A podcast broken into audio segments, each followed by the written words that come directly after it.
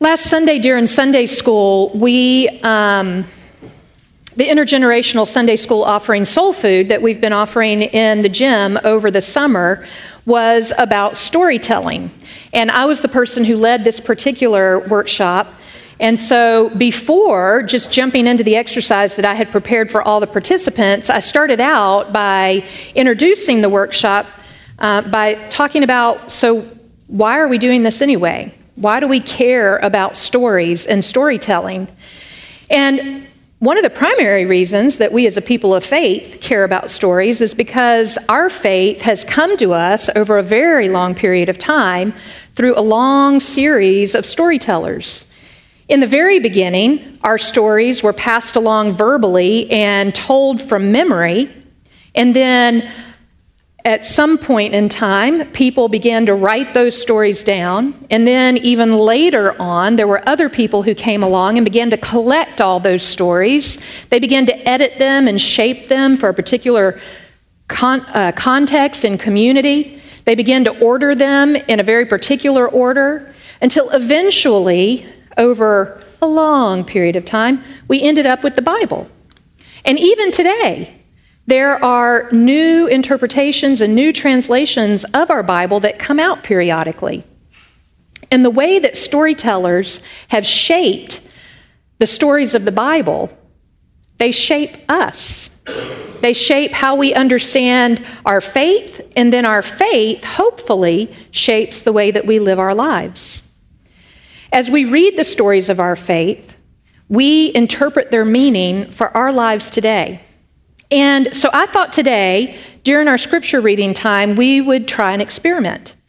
We generally always project the scripture on the screen, and we're going to do that again today. And the version that we're going to project is the one that we usually project, which is from the New Revised Standard Version of the Bible. That's the version that's in the Bibles in the pews. And when the people who put together that particular version of the Bible were doing that, one of the main guiding principles that they followed was that they wanted to, to the best of their ability, reflect the original language. So it is considered a true translation where, to the best of their ability, they're trying to translate from the original Greek and Hebrew into English, with the secondary sort of guiding principle being that we want this to be reasonably accessible, fairly easy to read.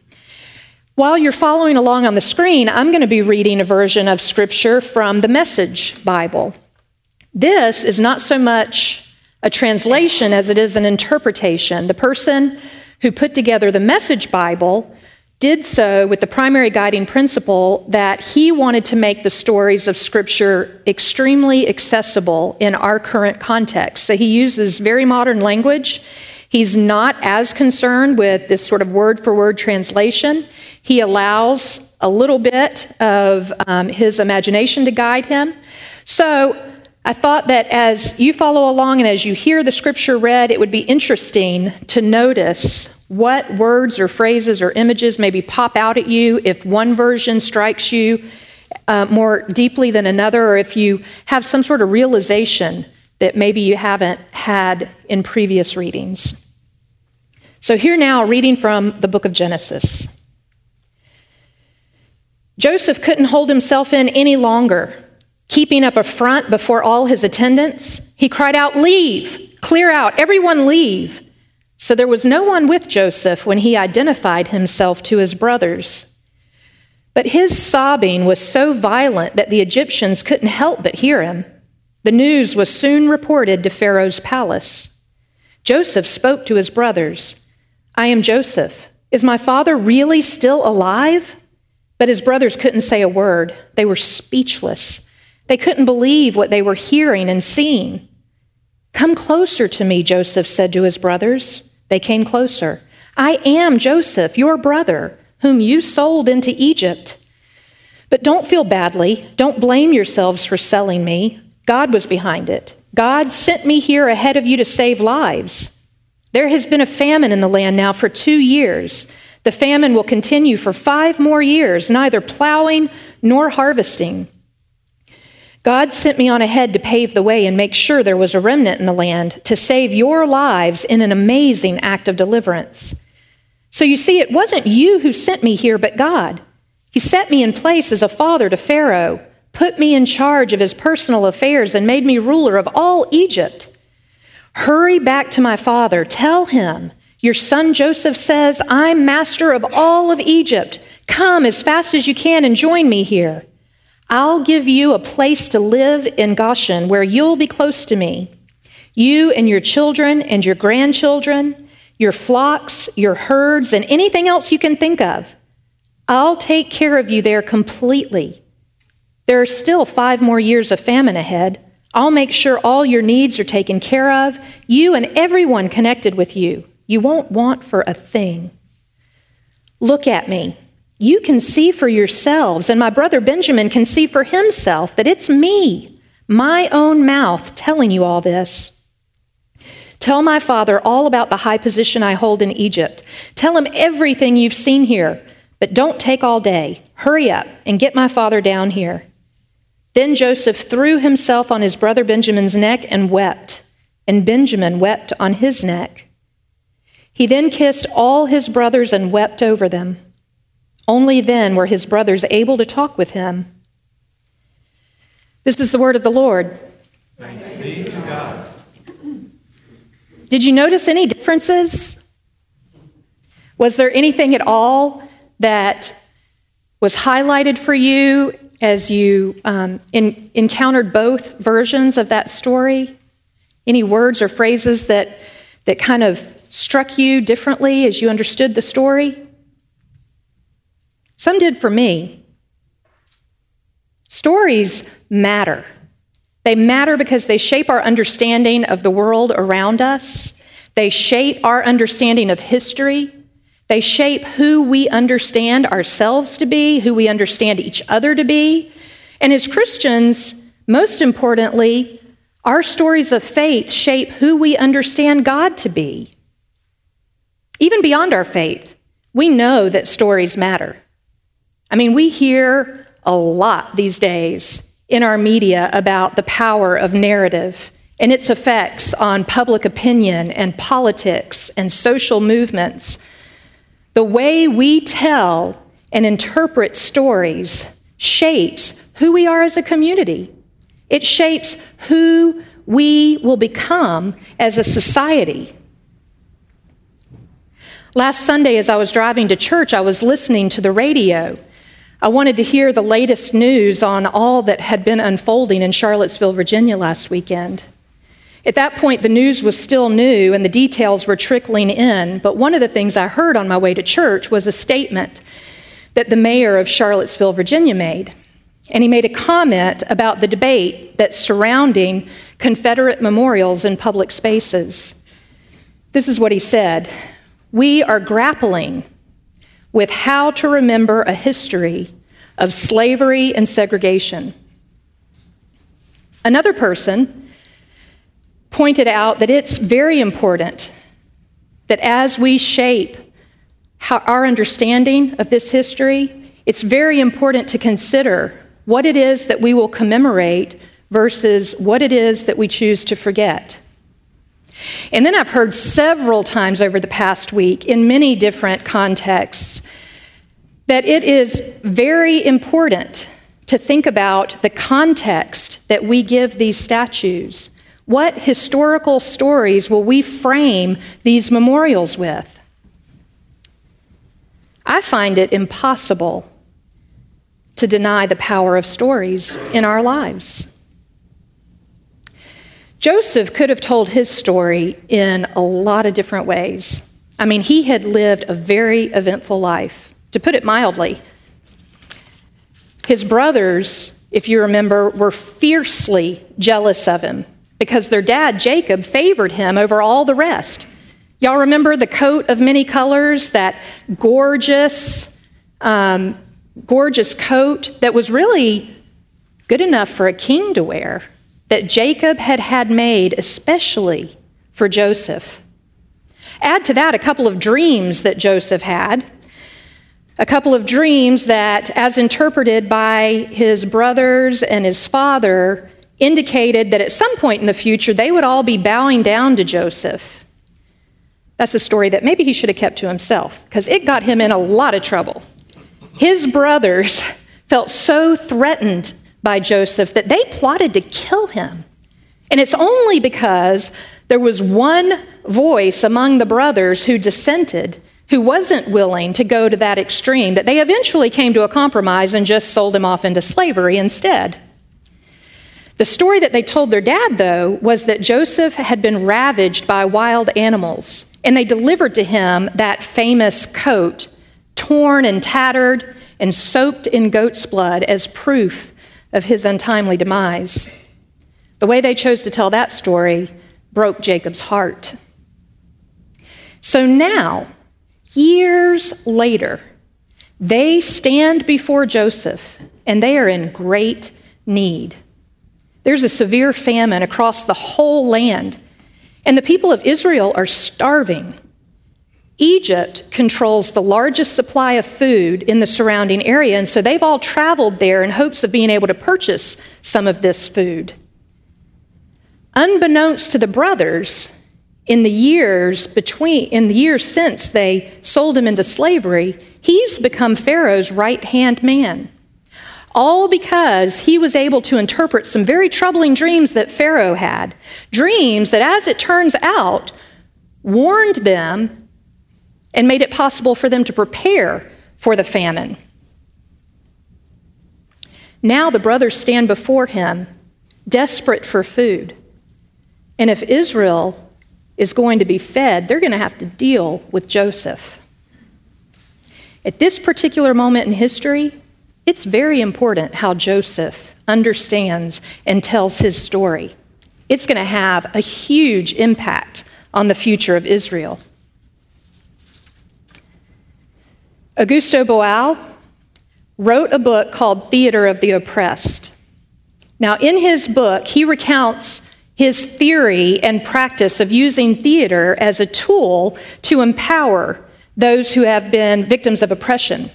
So, through improvisational theatrical exercises, participants are invited to take control of and retell the stories of their lives from their perspective. The act of telling their own stories empowers them by taking control away from those who generally have the power to spin stories in the larger cultural and political context. Maybe you've all heard that saying it's the winners who write history. Well, many times the most widely publicized versions of a people's story is that told from the perspective of those in power. People with power often get to tell the stories of those who don't have power. And even very well intentioned people can't help but tell a story through the lens of their own experience. And in the case of those who might not have such great intentions, stories are often told with a particular agenda in mind, or to make a specific point, or to inspire a particular action. Augusto Boal's improvisational exercises have been adapted and used to help all kinds of people from lots of different um, backgrounds, people who've been victimized in a variety of ways, from people who have suffered childhood abuse to victims of rape to entire communities of disenfranchised people. Getting to tell their own stories is powerful, and how they choose to tell their stories matters. In Joseph's case, the way he interprets his life matters a lot. Not only does the act of telling his own story empower him and disempower those who have abused him, but the way that he chooses to tell his story, especially as a man who now is in a position of power, it shapes the outcome of that story. In his case, the way that he chooses to tell his story, it makes room for and allows for healing and forgiveness. You did not send me here. God sent me here. God sent me ahead of you so that I could save lives. That's how Joseph sees his story. Joseph sees his story through the lens of his faith. He sees his story through the eyes of God. When Pharaoh asks Joseph to interpret his dreams, Joseph, make it, Joseph makes it very clear to Pharaoh that interpretation comes from God. He says that explicitly. He interprets his whole life through the lens of grace. If you go back and read the entire Joseph saga over and over and over again, Joseph is very intentionally looking for how God is working in his life and how he can live into what God needs for him to do. He doesn't focus on all that his brothers and others have done to harm him. He focuses instead on all that God has done to bless him, even in the midst of the harm that others intended. I have a disclaimer. I want for you to hear very clearly that I am not saying that this story is an excuse for the bad behavior of those who would harm other people. This scripture does not excuse or condone what the brothers have done. Nor does it ask Joseph,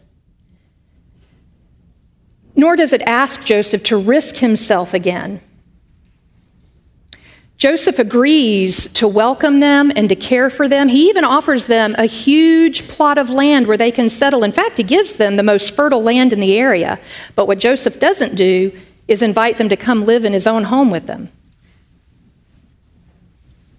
What the story does do is demonstrate the power of intentionally focusing on what God is up to and on what God calls us to rather than focusing on the intentions and the actions of our enemies. Because Joseph chooses to interpret his life through the eyes of God, because he chooses to interpret his story through the lens of grace, he is able not only to forgive his brothers, but to count his own life as blessing and to live his life as a blessing for others to save the lives of countless others, including and especially the lives of those who, at one point in history, plotted to kill him. The way we interpret our lives and our circumstances has the power to embitter us, and it has the power to empower us. When we focus on God, when we look for grace, we will find it. As Christians, we interpret our lives in light of God, who is a God of grace. At his time of crucifixion, the cross was only understood as the cruelest and most humiliating means of torture and execution known to man. But the meaning of the cross was radically reinterpreted through the crucified body of Christ. In the last 2,000 years, what was the primary symbol of torture and humiliation and oppression and death was reinterpreted for millions of people as the primary symbol of hope and life and freedom.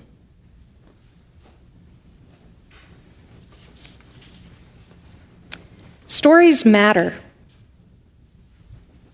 They matter a lot, especially given the many stories that are currently shaping our society. We have to be clear when we tell our story that God is at the center.